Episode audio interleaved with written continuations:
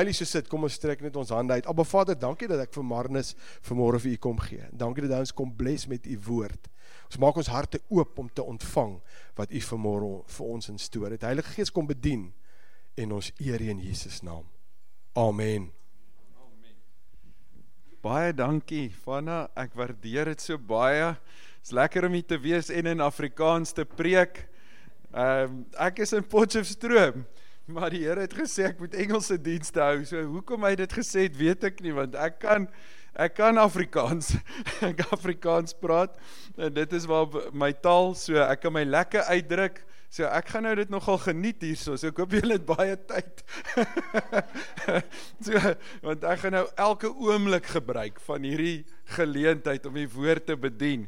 Ek het nou wel my Engelse Bybel. So julle sal verstaan as ek skrifte lees en dan teruggaan, maar ek wil net vir julle twee baie dankie sê vir die manier hoe julle my hier ontvang het en ehm um, ek voel klaar tuis. Jy weet, dit voel ek so tuis, ek skop sommer my skoene uit. En dan uh, preek ons sommer lekker. Ehm um, nee, dis baie, baie vir my groot voorreg om hier by julle te wees en ek vat dit nie ligtelik op nie. Ek wil hê die Here met my gebruik in julle gemeente en in hierdie mense se lewens. En dis vir my 'n voorreg. So ek ehm um, ek ek kry sommer hoendervleis as ek daaraan dink en dis nie van die koue nie. Ek dink net aan die Here se liefde vir julle en vir sy kerk. En ek wil in daai middelpunt van sy plan staan en iets vir julle sê wat uit sy hart uitkom.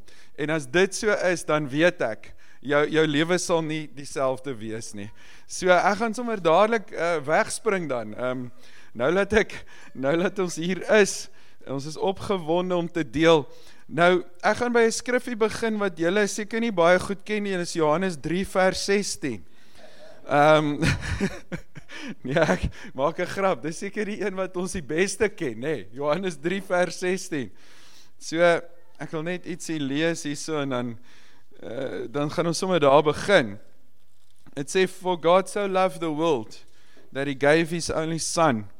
I say for for God so greatly loved and dearly prized the world that he gave up his only begotten son so that whoever believes in him shall not perish but have eternal everlasting life.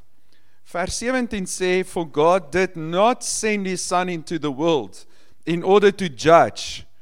Um he did not send his son in order to judge the world, but that the world might find salvation and be made safe and sound through him. God het die wêreld so lief gehad dat hy sy enigste seun gegee het sodat die wat in hom glo nie verlore mag gaan nie, maar die ewige lewe kan hê. En en dan vers, sê vers 17, God het nie sy seun gestuur om die wêreld te veroordeel nie, maar om die wêreld te red. That, that the world may be made safe and sound. So in die hart van die evangelie en as jy dink aan die evangelie is 'n woord versoening. Die die as jy dit kan opsom, Waaroor gaan die evangelie? Dan is dit versoening. Uh die Engelse woord reconciliation dat God homself met die mens wil versoen. God het liefde in sy hart gehad en sy doel was om ons met hom te versoen. Reconcile, to reconcile us to himself. So God het liefde gehad vir vir die mensdom. En daar was skeiding tussen God en die mens en die skeiding wat tussen God en die mens was was die sonde wat ingekom het, die sondeval en daardie sonde het skeiding gebring tussen God en die mens. En ek wil dit duidelik stel dat dit nie dat dit nie sommer net 'n klein dingetjie was nie, dat God sy eie seun moes gee, nie net om vir ons te wys hoe lief hy ons het nie. Dit was een van die redes, maar om die skeidsmuur af te breek tussen God en die mens.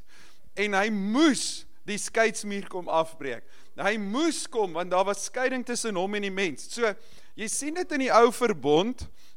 Jy sien dit waar Moses op die berg Sinai het het het God mos verskyn en hy het vir die hy het vir Moses gesê waarsku die Israeliete dat hulle nie nader kom in Engels sê that they don't break through to my presence lest they die. Okay.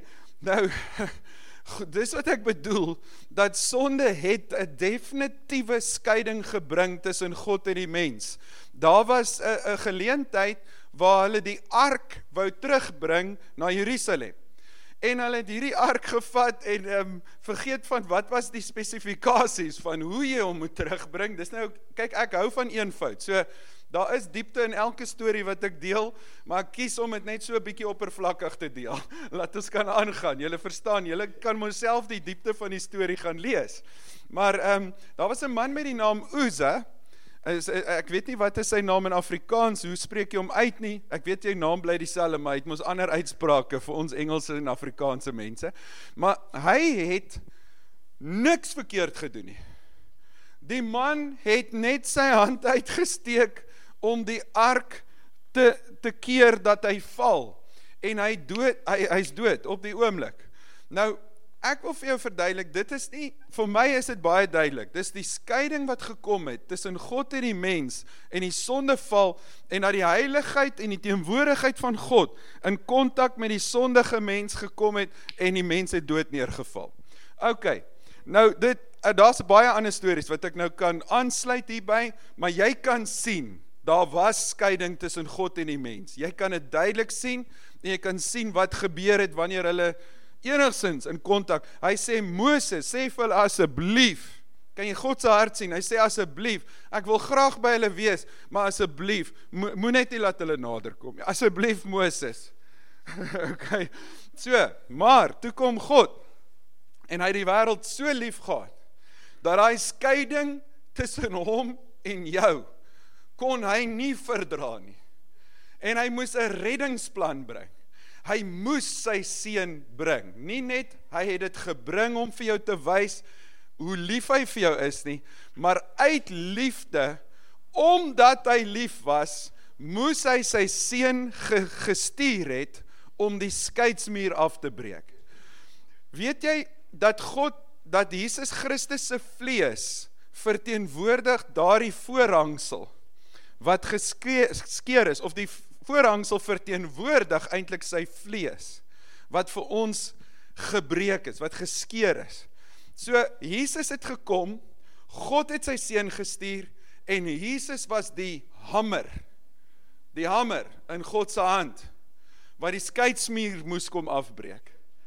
En uit liefde het Jesus Christus gekom, sy lewe afgelê vrywillig uit liefde vir die mensdom en hy het gesterf aan die kruis en toe hy dood gaan aan die kruis en opgestaan het en deur die sterf deur dood te gaan aan die kruis te sterf aan die kruis en die opstanding het die voor julle weet die voorhangsel het geskeur toe hy gekruisig is en sy vlees is is oopgebreek en 'n pad en 'n en toegang is gegee vir die mensdom in sy teenwoordigheid. En en en en en hy het ook in die mens kom woon want ons is 'n tempel van die Heilige Gees. So ek verduidelik vir jou die die die kern van die evangelie is dat daar was eerstens daar was 'n motief. Iets het hom beweeg. En daar's een ding wat hom beweeg het en is liefde vir die mens. Dis wat hom beweeg het. So om te sê vandag ons is een met hom en hy het ons gered is nie iets wat jy moet ehm um, dit is nie iets waaroor jy hoef hoef hoef ehm um, sleg te voel nie want dit was sy plan. hy wou jou by hom gehad het. Hy wou by jou wees. Hy kon nie die skeiding hanteer nie en deur sy liefde het hy deurgebreek na jou toe want jy mag nie na hom toe deurgebreek het nie, maar hy het gesê ek sal na julle toe deurbreek en as ek van my kant af na julle toe deurbreek en 'n offer word vir sonde, maak ek die pad oop vir ons dat ons vir altyd een kan wees. En een wees met die Vader, een met hom. Ons jy het dit gebid in Johannes 17 en ek gaan dit nou-nou lees dat ons een met hom kan word. Een met hom kan word. Wat het hy gedoen? Hy het sonde geword wat nie sonde geken het nie, sodat ons die geregtigheid kan van God kan wees in Christus Jesus. Die bloed het gevloei en dit het, het eenmaal gevloei vir alle tye, vir alle mense en deur die bloed is daar 'n weg oop na die Vader en hy het die pad oopgemaak. Hy het deurgebreek na ons. Hy het deurgebreek na jou. Van God se kant af het die deurbraak gekom. Alraight, dit die deurbraak van die deurbrake het gekom van sy kant af. OK. So God het nie sy seun gestuur om die wêreld te veroordeel nie, maar om die wêreld te red. Die Engels sê that the world may be made safe and sound in him. Daar was 'n motief, liefde. Die doel redding. En redding tot die plek waar ons dan een met hom word.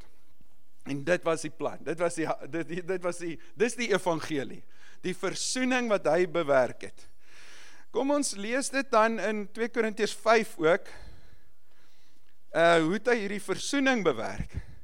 En in die Afrikaanse Bybel sê hy dit so mooi, versoen. Ek dink daai woord is net vir my baie mooi. Die, die woord versoen. Een word, een geword. 2 Korintiërs 5. Nou hoop ek nie dis die Bybel waar daai skrifgie een van my Bybels het een een uh, een kind eendag beet gekry. Dit is hy. Dit is hy. Weet vir my ek wil kom ek lees hom in die Afrikaans. Kom ek lees Ek het hom nie uitgeskeer nie. Dit was my seun toe hy klein was. En ek het nou regtig weer daai Bybel. Ek ek loop my altyd vas want ek hou van 2 Korintiërs 5. Ek wil dit lees. OK, 2 Korintiërs 5. Kom ons lees dit hierso. Ehm um, Dankie Jesus. Alrite, vers vers 17. Iemand wat aan Christus behoort is 'n nuwe mens. Die ou is verby, die nuwe het gekom. Hoor nou na luister na vers 18. Dit alles is die werk van God. Wie se werk? God se werk. Hy het deur Christus Hy het deur Christus met met hy het ons deur Christus met homself versoen en aan ons die bediening van versoening toevertrou. Die boodskap van versoening bestaan daarin dat God deur Christus die wêreld met homself versoen het en die mense hulle oortredinge nie toereken nie. Die boodskap van versoening het hy aan ons toe vertrou. Ons tree op as gesande van Christus en dit is God wat deur ons 'n beroep op julle doen. Ons smeek julle Ek sien net die woorde ek kan ek dink hy was in trane toe hy hierdie geskryf het ons smeek julle namens Christus aanvaar die versoening met God wat hy bewerk het. En hy sê daai daai is baie duidelik. Hy sê God het die wêreld met homself versoen.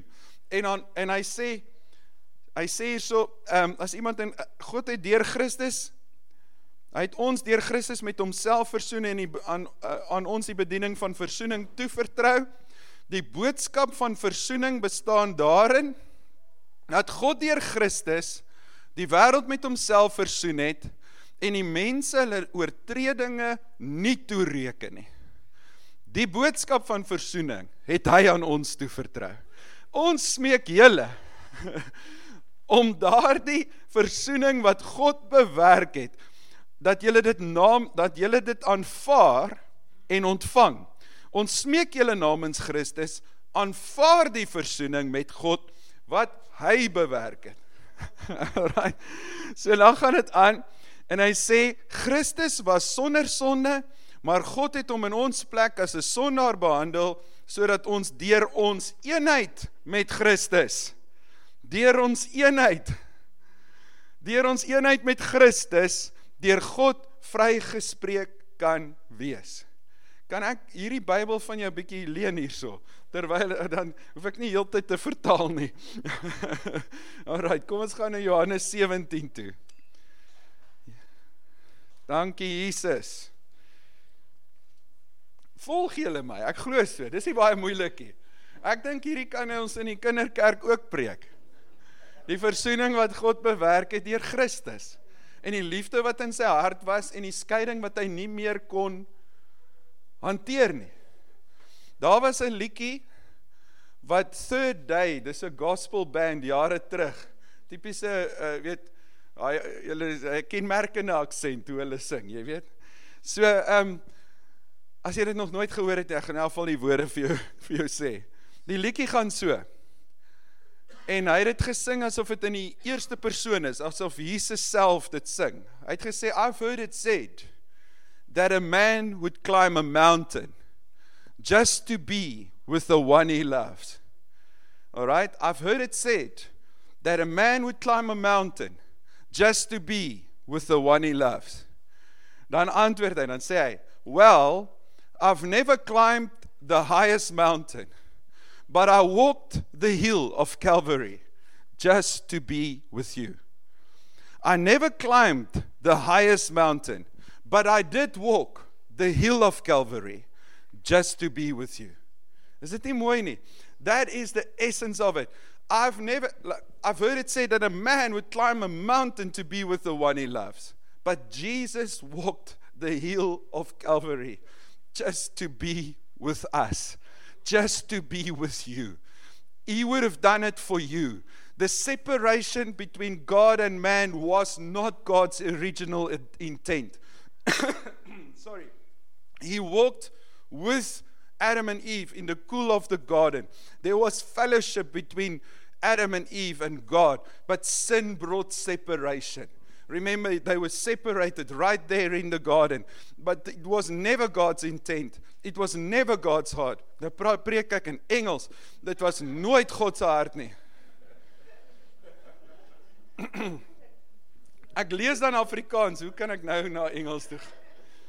Dit is nooit God se hart nie. Hy wil altyd hy daai skeiding wat gekom het was nooit sy plan nie, maar as gevolg van sonde moes dit gebeur het.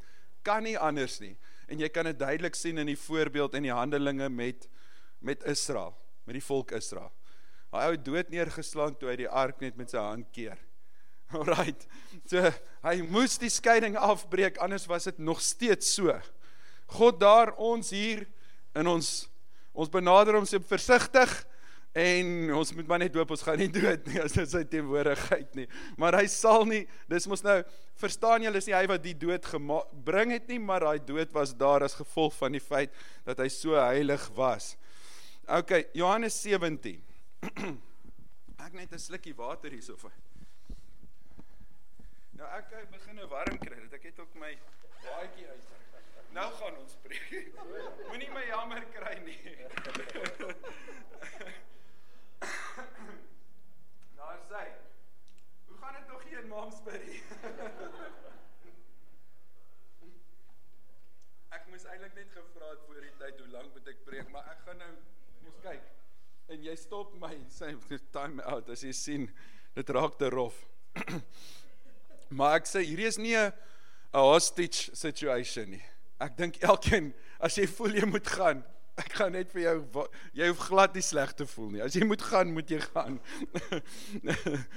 jy volgende Sondag moet jy bly tot die einde vir die pastoor, maar vir my ek weet, ek weet, ek ek ek, ek maak jou vry.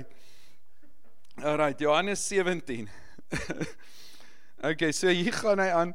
Uh Jesus bid. Wow, lees die hele Johannes 17 by die huis.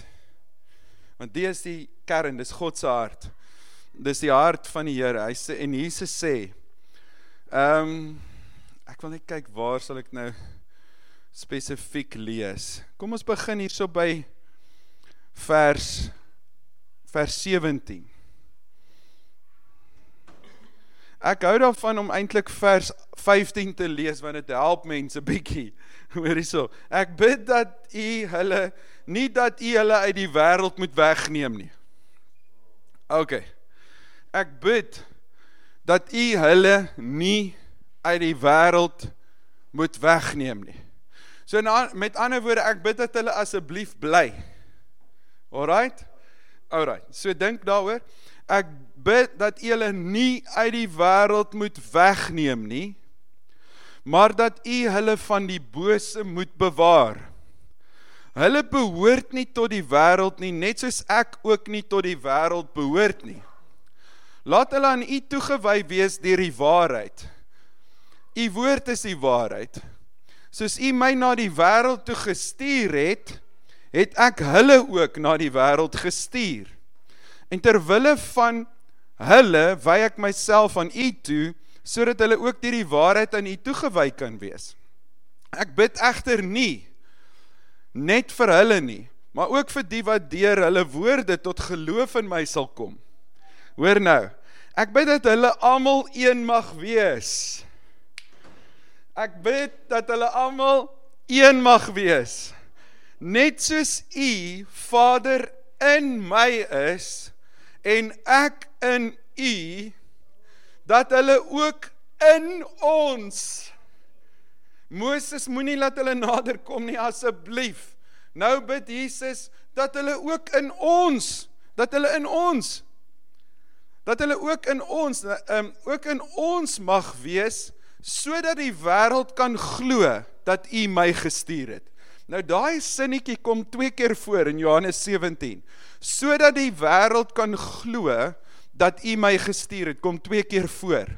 En die die konteks daar is maak hulle een. Maak hulle een sodat die wêreld kan glo dat U my gestuur het. Nou dit is wat ons so mooi gehoor het hierdie afgelope 2 dae dat daar is 'n effek. Daar is 'n manifestasie wat volg. Daar is wonders en tekens. Daar is die werk van die Heilige Gees in die mense wat een met God geword het en die wat dit glo, gaan al hoe meer daardie lewe leef. En al hoe meer gaan die wêreld sien hierdie mense is een met God. Hierdie mense het een geword. Daarom moet dit wees dat Jesus Christus die seun van God is, sodat die wêreld kan weet dat U my gestuur het. Maak hulle een sodat die wêreld kan weet. Omdat die wêreld het nie geestes oë nie. Hulle sien nie geestelik nie.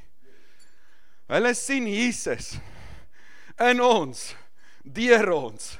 Sy liefde, sy krag, sy vrede, sy vreugde, sy wonders, sy tekens, sy sy alles. So hulle sien net die evidence. Ons het een geword en hy het ons met hom een gemaak, maar die wêreld sien die effek daarvan. Hulle sien dit net fisies. Hulle sien dit nie geestelik nie. Alraight. Maar Here, maak hulle een sodat die wêreld kan sien dat U my gestuur het. Alraight. Die heerlikheid, o, oh, daai vers moet seker die mees die vers wees wat almal die meeste oor kyk in die ganse Bybel. Want as ons verstaan wat die volgende vers sê, sal jy hoendervleis kry van die môre tot die aand tot in jou klein toontjie die een wat gebreek is dat hy sommer gesond word. okay. Ehm um, hoor gou hoendervleis van die môre tot die aand. Hoor hierso. Die heerlikheid wat U my gegee het, het ek ook aan hulle gegee. As daai nie jou tref so diep laat jy vir 'n week amper nie wil praat nie. die heerlikheid wat U my gegee het, het ek ook vir hulle gegee. God's glory. God's glory that was on Jesus is on us. Hy het dit vir ons gegee. En dit het te doen met die een wees. Dit het te doen met die een wees. Die heerlikheid wat U aan my gegee het, het ek ook aan hulle gegee sodat hulle een kan wees net soos ons een is. Ek in hulle u in my sodat ons volkome een kan wees sodat die wêreld kan weet dat u my gestuur het en hulle liefhet net soos u my liefhet. Dat hulle een kan wees ek in hulle ek raak altyd in mekaar ek moet dit lees ek in hulle u in my sodat hulle volkome een kan wees. Nou daai een wees praat nie net met mekaar nie. Natuurlik is ons een in Christus. Maar daai een wees is een wees met die Vader. Die Vader in my, ek in die Vader. Christus in my, ek in Christus. Een met God. Een. Een.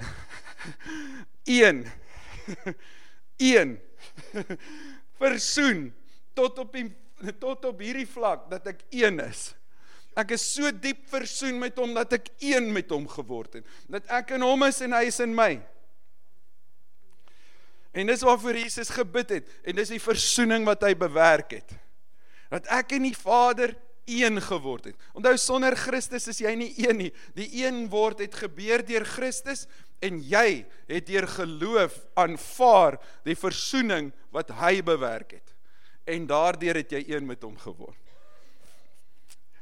Weet jy nie jy's 'n tempel? Wat sê liedjie? Weet jy nie weet jy nie jy's 'n tempel? Jy is 'n tempel van die Heilige Gees. Alrite. Nou daai versoening, onthou wat het die versoening bewerk? Die bloed. Die bloed wat gevloei het vir die vergifnis van sondes, nê? Nee. Weet julle wat het met jou gebeur? God het 'n woonplek gesoek. En hy het ook 'n woonplek vir jou geword. So, daar's twee kante. Hy het die woonplek vir jou geword en hy het 'n woonplek gesoek. Wat het hy gedoen? Met sy bloed het hy die huis gesprenkling skoon gemaak. En toe trek hy in. okay. Verstaan hoe belangrik is dit om te weet dat die bloedoffer van Jesus die sonde van gister, vandag en tot in ewigheid weggewas het en dat die bloed genoeg was vir alle sonde van alle mense van alle tye en verseker joune en joune is ook albei ingesluit en dat die bloed vir jou 'n plek voorberei het in die Vader en die Vader in jou 'n plek voorberei deur sy bloed vir homself. Die huis is skoon gemaak, die Heilige Vader het ingetrek. En vandag loop ons met veroordeling en daar is dis geen veroordeling vir die wat in Christus Jesus is nie. Jou sondes is vergewe. Sonde is sonde en is aaklig en is verwoestend, maar die bloed is die bloed. Ek gaan dit weer sê. Sonde is sonde en dit word nooit goed nie. Inteendeel, dit is wat skeiding gebring het tussen ons en hom in die begin en dit is verwoestend, dit maak dood. Sonde het in die wêreld gekom en dood deur die sonde, dit het 'n ehm um, die wat s'ie woord? Die die wat sê Romeine 6 vers 23 sê die loon, die loon van die sonde is die dood. So dit sonde het nog nooit iets goeds geword nie, iets moois geword nie, iets ouliks geword nie. Sonde is sonde. Maar die bloed is die bloed. En die bloed het vir ons 'n plek voorberei in die Vader se teenwoordigheid en ook vir hom 'n plek voorberei in jou. En daai bloed het gevloei en dit het, het gewerk en die offer is aanvaar en jy is vergewe en jy staan skoon vir hom. He became sin for you who knew no sin so you might be the righteousness of God in Christ. Deur die bloed van Jesus is jy vrygespreek. Regverdig verklaar. En die bloed het dit gedoen. Sê dankie Jesus. En hy het vir jou 'n plek voorberei in die Vader se teenwoordigheid. En hy het vir vir homself 'n plek voorberei in jou deur sy bloed. Alraai. So deur die bloed het ons toegang, nie net toegang nie, deur Christus ingegaan en deur Christus het hy ingekom. Deur sy bloed het hy in ons kom woon. Ons in hom, hy in ons. Ons in hom, hy in ons. Alraai. So ek hoop julle hoor dit. Ek weet julle verstaan. En dan besef jy dat Johannes 14, 15, 16 en 17 praat oor presies dieselfde onderwerp. Johannes 15 ken julle. Ek is die wingerdstok, julle is die lote. Wie in my bly, dra baie vrug. Sonder my kan julle niks doen. So Johannes 14 gaan het ons altyd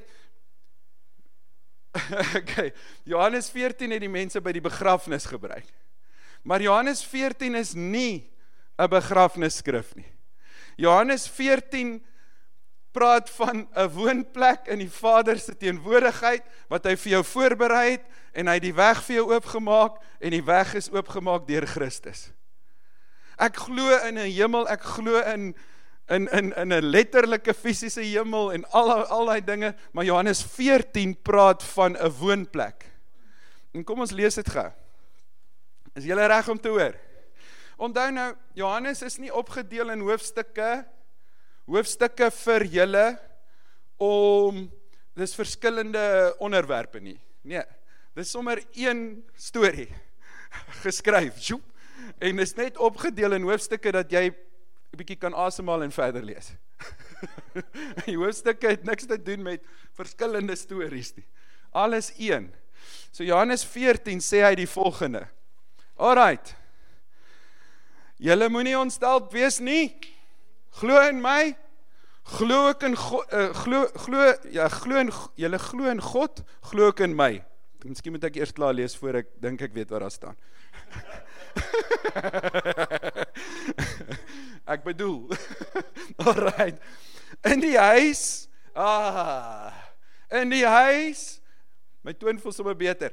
In die huis van my vader, ek raak so opgewonde, is daar baie woonplek. Hm? In die huis van my vader is daar baie woonplek. As dit nie so was nie, sou ek nie sou, sou ek nie vir julle gesê het ek gaan om vir julle 'n plek gereed te maak nie. En nou weet ek jy dink aan nou aan die huis in die hemel. Wag net 'n bietjie want hy gaan nou sê waartoe hy gaan en hy gaan alles vir jou verduidelik. Hoor net, hoor net. OK, ek wil nie die huis in die hemel wegvat nou nie. Ek wil nie hom nie wegvat nie. Ek wil net sê daar's iets in die Vader se teenwoordigheid wat jy moet verstaan, jy nou ervaar. Ek was nog nie in die hemel nie. Ek weet nie hoe dit gaan wees nie, maar ek weet wat die Here vir my sê nou op aarde wat ek kan hê en kan beleef. En hy het vir my gesê en hy het vir my oopgemaak dat hy vir ons 'n woning voorberei het. En ons het gedink daai woning praat van die gebou, maar eintlik het hy mooi verduidelik waartoe hy gaan. hy het gesê ek uh, ek ek glo ons gaan dit deurvat vandag hoor hierso. Ek ehm um, as dit nie so was nie, sou ek vir julle ges, nie gesê het ek het 'n plek gereed gemaak nie. En as ek gegaan het en vir julle plek gereed gemaak het, kom ek terug of kom ek na julle en sal julle na my toe neem sodat julle ook kan weet waar ek is. En julle ken die weg na die plek waarheen ek gaan. Thomas sê: "Here, ons weet nie waarheen U gaan nie. Hoe kan ons dan nie weg daarheen ken?" Thomas sê: "Nee, Here, ek weet nie waartoe gaan U nie. Hoe gaan ek die weg ken as ek nie eers die des, die destination weet nie?" So Jesus antwoord al twee. Hy sê: "Ek weet nie hoe om daar te kom nie want ek weet nie eers waartoe U gaan nie." En Jesus antwoord: Ek is die weg. Alraai, een antwoord uh, Thomas, ek die weg. Alraai, so julle ken die weg, ek die weg. Alraai. Ek is die weg en die waarheid en die lewe. Niemand kom na die Vader toe behalwe deur my nie. Niemand kom waarna toe? Na die Vader toe. Ek gaan weg en ek gaan vir julle 'n plek voorberei. En wanneer ek weer kom, gaan ek julle neem na waar ek is. Thomas sê ons weet nie waar jy en jy gaan nie, daarom weet ons nie die weg nie. Jesus sê Thomas, ek is die weg, ek is die lewe, ek is die waarheid. Niemand gaan na die Vader behalwe deur my. Daarom sê ek en ek gaan verder vir julle verduidelik hoekom ek dit sê dat Johannes 14 spesifiek praat nie van eendag in die hemel nie. So ek wil nie doktrine hierdie gaan net oor wat hierdie vers beteken. Dis nie eindtye of daai tye of enige tye nie. Dit is julle eie huise reëlings en wat julle praat en wat julle glo. Want ek sê weer eens baie mense wil weet wat gaan gebeur, wat eendag gaan gebeur, maar hulle verstaan nog nie hoekom Jesus die eerste keer gekom het nie. En ek is 'n prediker van die evangelie wat sê hoekom hy gekom het en waarvoor hy gekom het. Verstaan julle? So die good news of Christ is is the fact that he came. Is dat hy het gekom. Gaan hy weer kom? Ja. Wat weet ek hoe dit gaan wees? Nee, ek dink almal wat maak as hulle weet, weet ook nie. nee, dit is duidelik. Daar hy daar staan daar staan baie goed. Daar's een skrif wat sê ons weet nog nie wat ons hierna gaan wees, maar wat ons weet. Now we are the sons of God. When he comes, we will resemble him and be like him. Daaroor kan ons ure praat, maar dis nie waaroor ek praat nie. Ek wil net sê Johannes 14 het te doen met 'n plek in die Vader se teenwoordigheid wat Jesus vir ons voorberei het, waarvan die ou tempel en die was 'n skaduwee van daardie plek. En daar was 'n allerheiligste met die ark in en in daai plek was die plek waar die hoofpriester eenmaal 'n jaar kon ingaan. In die allerheiligste. En daar was 'n voorhangsel wat skeiding gebring het tussen die res van die tempel en daai plek. Maar toe Christus gesterf het het die voorhangsel geskeur en is daar 'n plek voor is daar 'n plek oop 'n pad oopgemaak in die allerheiligste teenwoordigheid van die Vader. Die tempel wat daar was is 'n tipe van die ware allerheiligste in die ware teenwoordigheid van die Vader. Dat hy ook daar met sy eie bloed vir my 'n plek voorberei het en dat ek deur die weg gegaan het en dat ek eintlik nou saam met Christus in hemelse plekke sit soos Efesiërs 2 dit sê. En ek is in die Vader se teenwoordigheid en hy is by my en ek is in hom en ons leef in sy eerlikheid sy sy teenwoordigheid. Hy het vir jou 'n plek okay hoekom sê ek dit? Luister na vers 16 ag vers 16 Johannes 16 hy sê weer hierso en ook voor ek aangaan Johannes 14 vers 12 sê Dit verseker ek julle. Wie in my glo, sal die dinge doen wat ek doen. En selfs groter as dit. Maar dis nie al wat dit sê nie. Omdat ek na my Vader gaan. Hy het eerstens hy het nou na die Vader toe gegaan, maar onthou wat het hy daar by die Vader gaan doen? Hy het vir jou plek gaan voorberei. Wat het hy daar gedoen? Met sy eie bloed vir jou plek in sy teenwoordigheid voorberei. En hy het gesê ek is die weg na die Vader. In my Father's house are many dwelling places. Lees Psalm 91. He who dwells in the secret place of the most high dwells, dwells, dwelling place. Psalm 23. The Lord is my shepherd, I shall not want. I will dwell in the house of the Lord in his presence tot in lente van dae sal ek in die huis van die Here wees. Jy weet hy praat nie van die hemel eendag nie. Hy bedoel ek gaan in sy surely the house of the Lord and his presence shall be my dwelling place. Ek sal tuis wees in die huis van die Here tot in lente van dae. Waar is die huis van die Here? Die teenwoordigheid van die Vader. En hy het dit toe al beleef of hy hy toe al daarvan gepraat. Ek weet Jesus het eintlik die weg oopgemaak, maar verstaan en deur deur wat hulle vooruit gesien het, het hulle in 'n verhouding met God geleef op hulle terme in die ou verbond. Maar nou, kom ek kom ek sê net Johannes 15 staan nie is nie die kerkskrif en Johannes 14 die begrafnisskrif nie. Dis dieselfde topik. 14 15. Wat is 15? Ek is die wingerdstok. Julle is die lote. Wie in my bly, dra baie vrug. So hy praat van een wees met Christus, een met die wingerdstok. Johannes 14 praat van dieselfde ding. Johannes 17 is die gebed. Maak hulle een. Ek en hulle, hulle in my sodat ons een kan wees. Sodat ons een kan wees. Volkome een kan wees sodat die wêreld kan weet dat U my gestuur het. Maar as julle nog nie oortuig is nie, hier kom hy nou. hier kom hy nou. En ek is jammer as Johannes 14 vir jou daai konnotasie het. Vat dit dan. Vat dit vir eendag, maar op die einde van die dag mis jy alles uit wat jy nou kon hê. En as jy eendag dit gaan kry, gaan dit in elk geval kry. Nou nou is Johannes 14 net 'n mooi gedagte vir nou en 'n groot vreugde vir eendag terwyl die woord eintlik vir jou waarde moet hê vandag.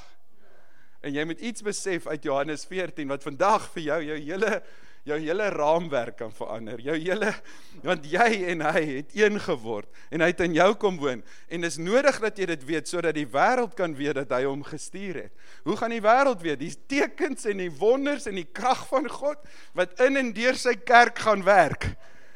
Dis hoe die wêreld gaan weet. Die liefde van God in jou, die vrede van die Here in jou, die vreugde van die Here in jou. Alles van hom in jou want hy is in jou. Is hy in jou? Is jy 'n tempel van die Heilige Gees? Wie bly in jou? Ja, Heilige Gees, God, die die die volheid. Deur die Gees, die volheid. Dankie Jesus. Maar Johannes 16 moet hom deurvat. Hier gaan ons. Man, julle gaan dit gaan die my dis nie hier's nie 'n doktrine nie. Hierdie moet 'n belewenis word. 'n Ervaring dat jy met hom een geword het.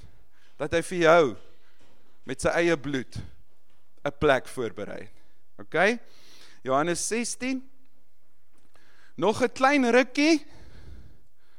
Vers 16 Dan sien julle my nie meer nie.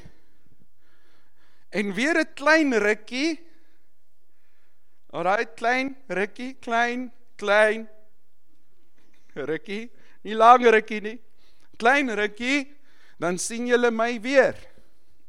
Party van sy disippels het vir mekaar gevra, "Wat beteken dit dat hy vir ons sê, 'n klein rukkie, dan sien julle my nie en weer 'n klein rukkie, dan sal julle my weer sien?" En ek gaan na die Vader toe, vraagteken. Hierdie klein rukkie waarvan hy praat, wat beteken dit? Ons weet nie wat hy bedoel nie, het hulle gesê. Jesus het gemerk dat hulle dit vir hom wou vra. So hy het dit nie gehoor nie, hulle het agteraf gesê, "Wat bedoel hy met die klein rukkie?" Wat bedoel hy? Hy gaan na die Vader toe. Hy praat so vreemd. Wat dink julle, is hy nog alright? Ek weet nie, dis miskien wat hulle hulle gedagtes aangegaan het. Wat bedoel hy met die klein rukkie? Jesus het geweet. hy hy alwetend het geweet. alwetend het geweet. hy het geweet, waar is ek nou vers 9? Dat hulle dit wou vra. Jesus het gemerk dat hulle hom wou vra en hy sê toe vir hulle: "Praat julle met mekaar oor die klein rukkie, dan sien julle sien julle my nie en weer 'n klein rukkie, dan sal julle my weer sien." vra julle daaroor, kom ek antwoord julle. Ja, hier hier kom die antwoord. Dit verseker ek julle. Julle sal huil en treur. Maar die wêreld sal bly wees. Julle sal bedroef word. Maar julle droefheid sal in blydskap verander. 'n Vrou kry swaar wanneer haar tyd gekom het. Dis nou om geboorte te gee en haar kindjie gebore word. Maar wanneer die kindjie gebore is, dink sy nie meer aan die pyn nie. So bly is sy dat daar 'n mens in die wêreld gekom het. Net so is julle ook nou bedroef. Maar as ek julle weer sien, sal julle harte vol blydskap wees. Ah uh, vra julle van 'n klein rukkie? Jesus antwoord, hy sê, julle vra vir 'n klein rukkie en van 'n klein rukkie kom ek help julle. Hy sê Hy sê wanneer julle my weer sien, gaan julle droefheid in blydskap verander.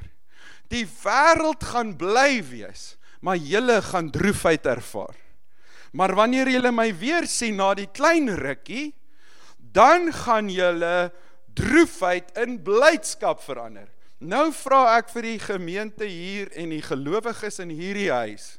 Toe Jesus Christus aan hulle verskyn het, was hy by hulle. Het hulle hom gesien? Het hulle hom weer gesien? Was hy 'n klein rukkie weg? Hoe lank? En hy staan voor hulle en hy sê vir Thomas as jy wonder of dit ek is, druk jou hand hierin in my sy. Dit is ek. En my vraag is as die woord waar is, moes hulle so suur gesig daar gesit het en na Jesus gekyk het. Maar die klein rukkie is nog nie verby nie. Want hy het bedoel as julle my weer eendag sien wanneer ek julle kom haal na julle huise in die hemel. Nee, hy het gesê, hy het gesê 'n klein rukkie gaan julle my nie sien nie en as julle my weer sien, gaan julle droefheid in blydskap verander. En die Bybel sê in Lukas with great joy they went to Jerusalem waited for the outpouring of the Holy Spirit. Daar was groot vreugde. Hy leef.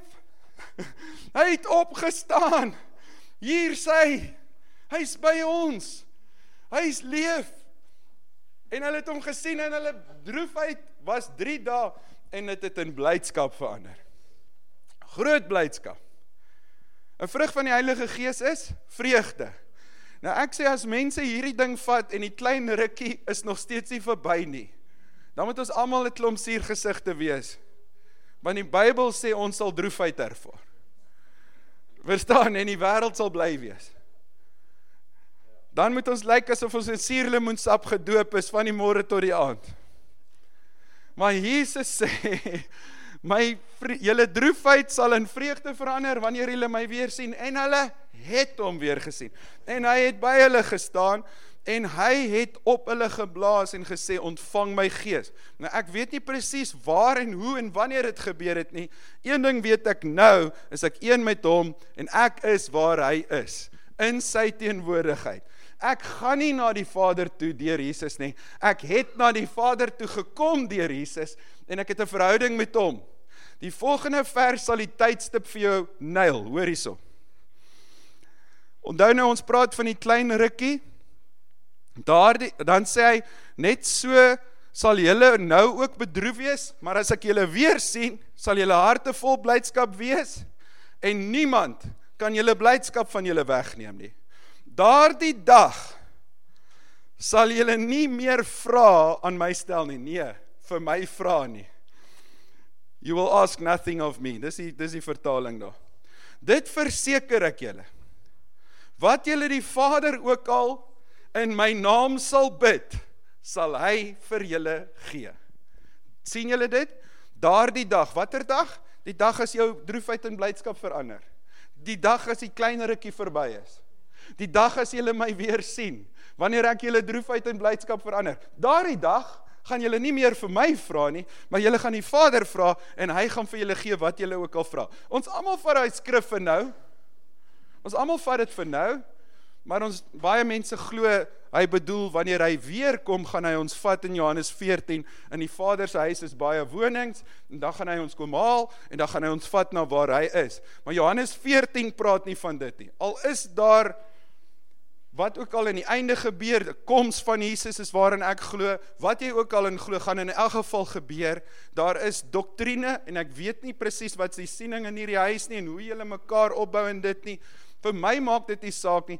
Een ding wat saak maak is dat jy nou besef dat jy nou met hom een is, dat jy nou in sy teenwoordigheid leef, dat hy vir jou 'n plek met sy bloed voorberei het in die Vader se teenwoordigheid. Jy's in hom, hy's in jou. Hier leef jy nou een met hom. Sodat die wêreld kan weet dat Jesus die seun van God is. Hoe gaan hy die wêreld weet? Deur die tekens, wonders, manifestasies van Christus in sy mense. Christ in us. Christ in us. We in Christ.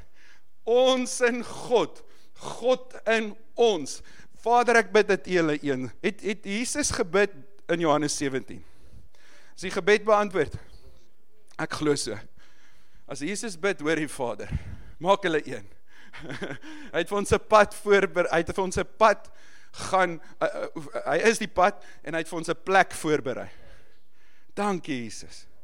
En so nou sien julle 14, 15, 16 en 17 is dieselfde onderwerp. Die een is nie ek is die wingerdstok, julle is die lote wie in my bly dra baie vrug nie en die ander een praat van eendag nie. Al daai skrifte praat van 'n plek in Christus en in die Vader, hy in ons, ons in hom, deur sy bloed. Wat was die doel van God om onsself met hom te versoen? Wat sê Jesus toe hy opgevaar het of opgeneem is in die hemel? Hy sê I will be with you. hy, hy het ons nooit verlaat nie. Hy, hy sê I will be with you. Jy sien hom nie, maar hy's by jou. Jy's by hom en hy's by jou, maar jy sien hom nie, maar hy's by jou. En die skeiding wat gekom het, is eintlik skrikwekkend. Dat mense sal sê hulle bid teen die plafon vas. No worries, hy's laer as die plafon. Dit bounce weer terug na Jesus toe. hy's in jou, hy's by jou. Ek voel of ek teen die plafon vasbid. Ek weet dit praat nie oor hoogte nie, maar dit voel of jou gebed nie beantwoord word nie. Hy sê toe maar, ek is by jou. En jy probeer, jy probeer, daar's afstand in jou kop tussen jou en hom. En jy dink deur die dood gaan jy eendag met hom een word. En hy sê nee, ek het jou een gemaak deur my dood aan die kruis en jou een met my gemaak. As jy sterf in my is, leef jy en ons gaan nie oor daai goed nou praat nie. Maar een ding verstaan jy dat nou hier op hierdie oomblik is jy een met hom. En daar dis juist waarvoor hy gekom het. I've heard it said that a man would climb a mountain just to be with the one he loves. Well, I've never climbed the highest mountain, but I walked the hill of Calvary just to be with you. I wanted you with me. I wanted you in my presence. I wanted you with me. He took you. Hy het jou gevat na waar hy is. Hy sê ek gaan vir julle 'n plek voorberei en as ek kom, vat ek julle na waar ek is. En hy het toe Thomas vra, "Waar is gaan jy heen?" Hy sê ek is hier weg. Ek dink julle het dit gehoor nou mag dit net vir julle 'n belewenis word van God se teenwoordigheid. Nou, nou dat ek al hierdie goed gesê het, dat deur die bloed van Jesus is ons met Christus versoen. Nou verstaan julle nie nie gedeeltelik nie. Nie 'n bietjie nie. Nie amper nie. Nie nie nie nie 'n versoening net in sy hart teenoor ons nie en eendag gaan ons by hom wees nie. Jy weet die manier hoe ons praat, En ek praat ook so. Hy is nou by Jesus. En hy is. Maar waar's jy? Jy wat leef, waar's jy? Is jy nie ook by hom nie en hy by jou nie? Maar ek verstaan wat jy bedoel. Ek begryp. Maar ek sê maar net ons ons het 'n 'n skeiding gebring. En daardie skeiding is 'n groot oorsaak van ons probleem. En ons kan nie God beleef nie ten volle nie want ons dink daar is skeiding. Terwyl hy met sy bloed die skeidsmuur verinneweer het. Plat geslaan het. okay. Nou in belewenis lewe jy en ek ek dis hierdie is die hoe sal ons nou sê? In belewenis ervaar jy nie elke dag hierdie waarheid ten volle nie. Jy ervaar dit nie. Maar dis nog steeds waar. Dis nog steeds waar. En jy het een met hom geword. So nou sê die Bybel, draw die, die woord sê, draw near to me and I will draw near to you. Daar's ook 'n skrif wat sê in Hebreërs 4, die laaste vers, hy sê you can come boldly to the throne of grace. So ons dra na draai na God toe we draw near to God deur ons harte in geloof. Daar is 'n verhouding kant wat ons het. So die waarheid is ons is nou een met hom. Maar in belewenis en ervaring kan jy 'n lewe leef in eenheid en die Engelse woord sê fellowship, gemeenskap met hom. Ek onthou het ons kerk altyd afgesluit en die dominee het gesê mag die liefde van God die Vader die genade eerstens die genade van die Here Jesus Christus die liefde van God die Vader en die gemeenskap van die Heilige Gees by julle wees met julle wees daar is 'n verhouding en 'n belewenis van hierdie waarheid wat ek vir jou wil sê kan nie regtig gebeur as die waarheid nie oorkom nie. Verstaan, as jy dink daar's skeiding tussen jou en God, hoe gaan jy met vrymoedigheid na hom toe gaan? Hoe gaan jy hom beleef en ervaar en in jou hart na hom toe nader? Jy's regtig een met hom nou. Maar hy het 'n plek voorberei vir jou om te leef en daarom gaan ons met ons harte na die genade troon. Ons gaan met ons eie harte, ek en my vrou bly in een huis. Maar ons is by mekaar, ons is getroud. Maar as tye wat ons met mekaar praat, dan is daar tye wat ons met mekaar in 'n liefdevolle verhouding leef. Ek gaan nie verder uitbrei nie, maar daar is iets meer as net ons bly in dieselfde huis en ons is getroud. Ons het fellowship. ons het daardie tye wat ons met mekaar praat. Jy kan met God so in verhouding leef nou dat hy met sy bloed vir jou 'n weg oopgemaak het om met hom te te leef in verhouding. So nou in jou hart is jy besig om hom te beleef in verhouding. Maar jy is reeds in die gees. Dis soos dit. Die Bybel sê we are though we are in the spirit but walk in the spirit. So met ander woorde nou gee jy oor. Jy jy jy jy jy volg. Jy hoor en jy gaan en jy loop in die gees. So dan hier's hier's 'n ehm 'n groot die enigste sleutel.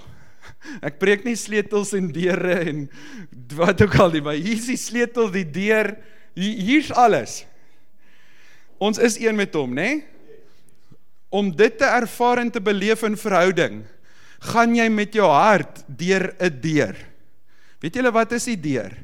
Die kruisdood van Jesus Christus en die bloedoffer wat hy gebring het. Wanneer jy nagmaal gebruik, bedink jy die kruisdood van Christus. Deur dit te bedink, stap jy in die plek in jou eie hart in teenwoordigheid en eenheid met God. Verstaan julle, julle gaan nie nou ver bid nie. Hy's nie ver nie. Ek praat van verhouding. Julle is een in terme van waarheid, maar julle kan in fellowship leef en ons kan hom daagliks sy teenwoordigheid. Ek het 'n boek gelees van um uh jare terug wat sê practice the presence of God. Jy kan sy teenwoordigheid oefen en besef dat hy by jou is. Jy kan met hom praat. Hy kan met jou praat. Jy kan sy stem hoor. Jy kan dit beleef. Dit wat ons nou besef, ons gedink het ons net eendag in die hemel gaan hê. Ek dink ek sal nie sê hulle gaan dit so besef nie, maar ek dink ek dink moenie daar kom en dink en besef wat jy eintlik hier kon gehad het nie. Want die ding is hy het dit reeds voorberei. Jy gaan nie deur die dood na die Vader toe nie. Jy gaan deur Jesus na die Vader toe. Die dood is nie die weg na die Vader nie. Jesus is die weg na die Vader. Ons het gekom in sy teenwoordigheid. Nou kan ek hom beleef en ervaar en die gedagte van sy kruisdood offer vir jou. Ek gaan dit eenvoudig stel. Die gedagte dat sy ge, sy bloed swaarder weeg as die sonde van die mensdom. En dan definitief swaarder as joune. En ek be, ek beveel nie sonde aan nie, dis vernietigend, dit het effek op mense se lewens. Ek sê net sonde is sonde, maar die bloed is die bloed. Dat die bloed as jy hom op 'n skaal sit, en jy sit jy die sonde van die wêreld en dit weeg swaar, né? Nee? Dan kom jy met 'n druppel van die bloed van die offer van die lam. En een van die druppels van die bloed van die offer van die lam skuif daai skaal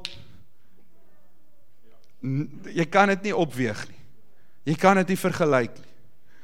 Daarom 'n gedagte van ek is skoon gewas. Daarom as jy jou sondes bely, is dit vir verhouding onthaalwe, maar jy's eintlik vergewe voordat jy bely.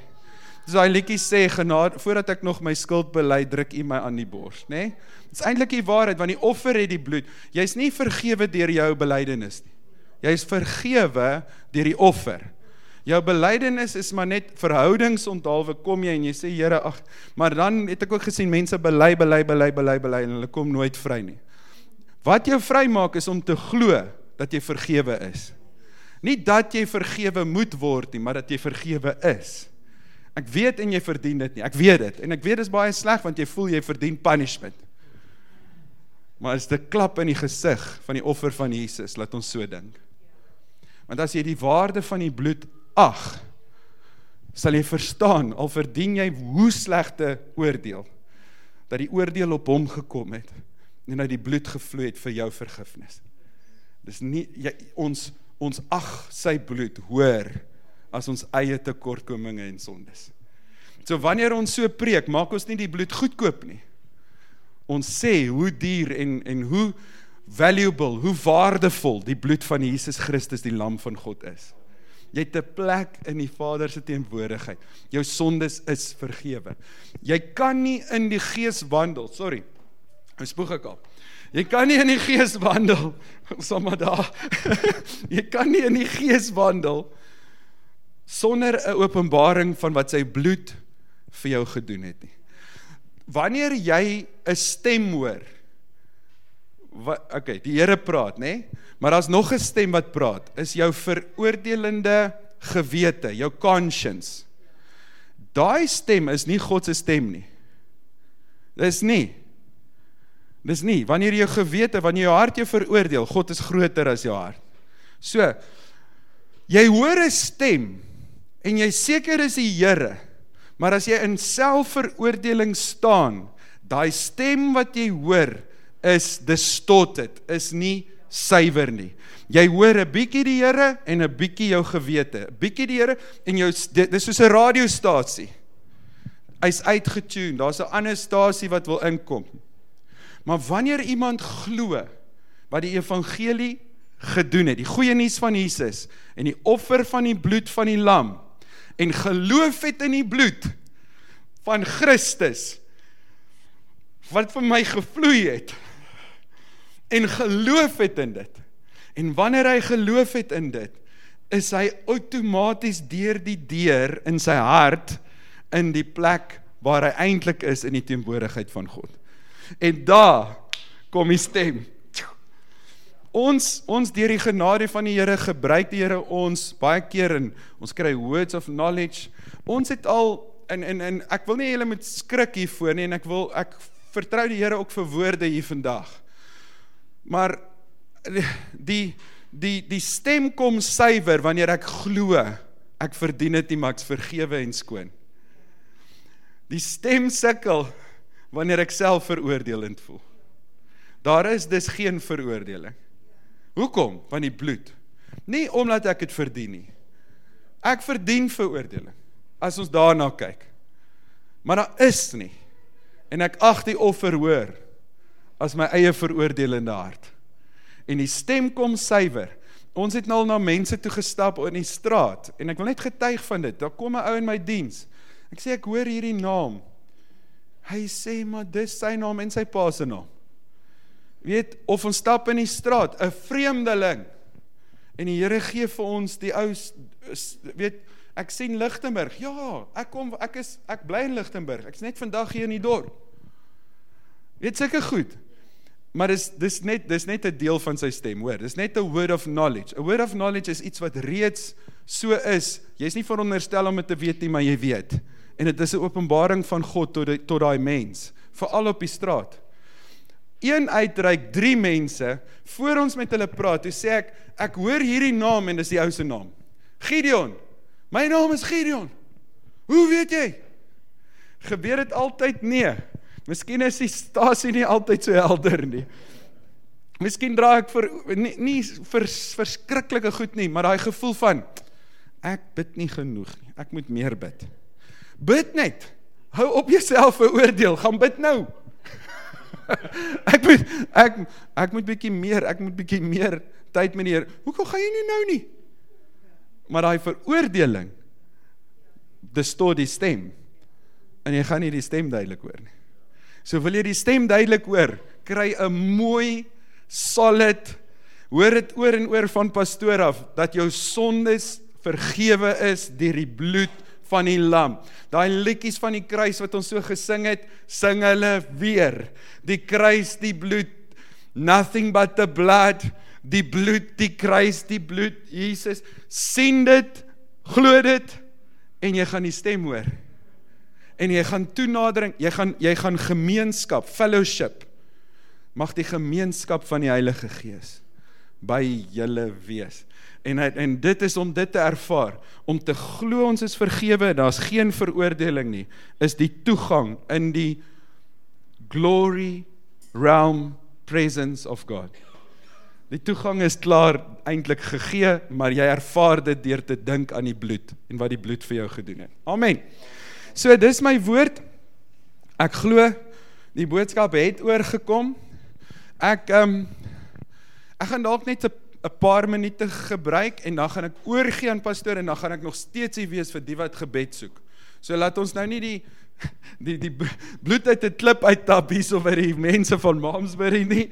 Ons gaan hulle vryheid gee dat wanneer hulle moet gaan met hulle gaan en ek weet ook nie ehm um, wat se julle reëlings verder nie. So ek gaan net 'n paar minute eers met almal hier net die, die Here vertrou. Dat ons kan bid vir mense wat siek is of as die Here 'n woord het of wat ook al. Here het altyd 'n woord.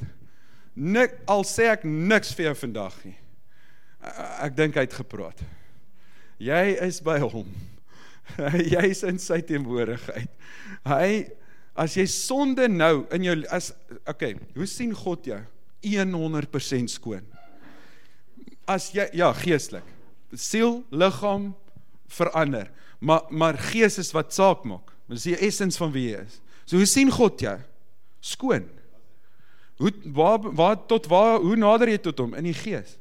So hy sien jou skoon. 100%.